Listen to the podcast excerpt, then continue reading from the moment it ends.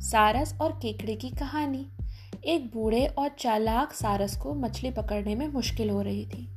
भूख से बचने के लिए और आसानी से भोजन पाने के लिए उसने एक योजना बनाई।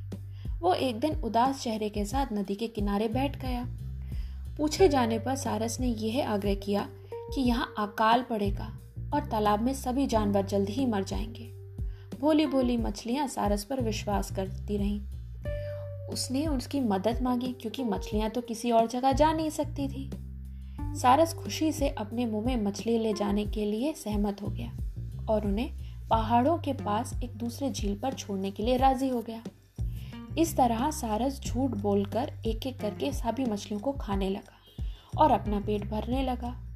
एक दिन जब उसने एक केकड़ा खाने का फैसला किया, उसे अपनी पीठ पर ले गया रास्ते में केकड़े ने जब पास में एक बंजर भूमि पर बहुत सी मछलियों के कंकाल को देखा, इसके बारे में सारस से पूछा तो सारस ने गर्व से स्वीकार किया कि वो सभी मछलियाँ को खा गया है। अब वो उस केकड़े को खाने जाएगा। उस केकड़े ने यह सुनकर जल्दी से एक काम किया। अपने पंजों की मदद से सारस को मार डाला और अपना जीवन बचा लिया।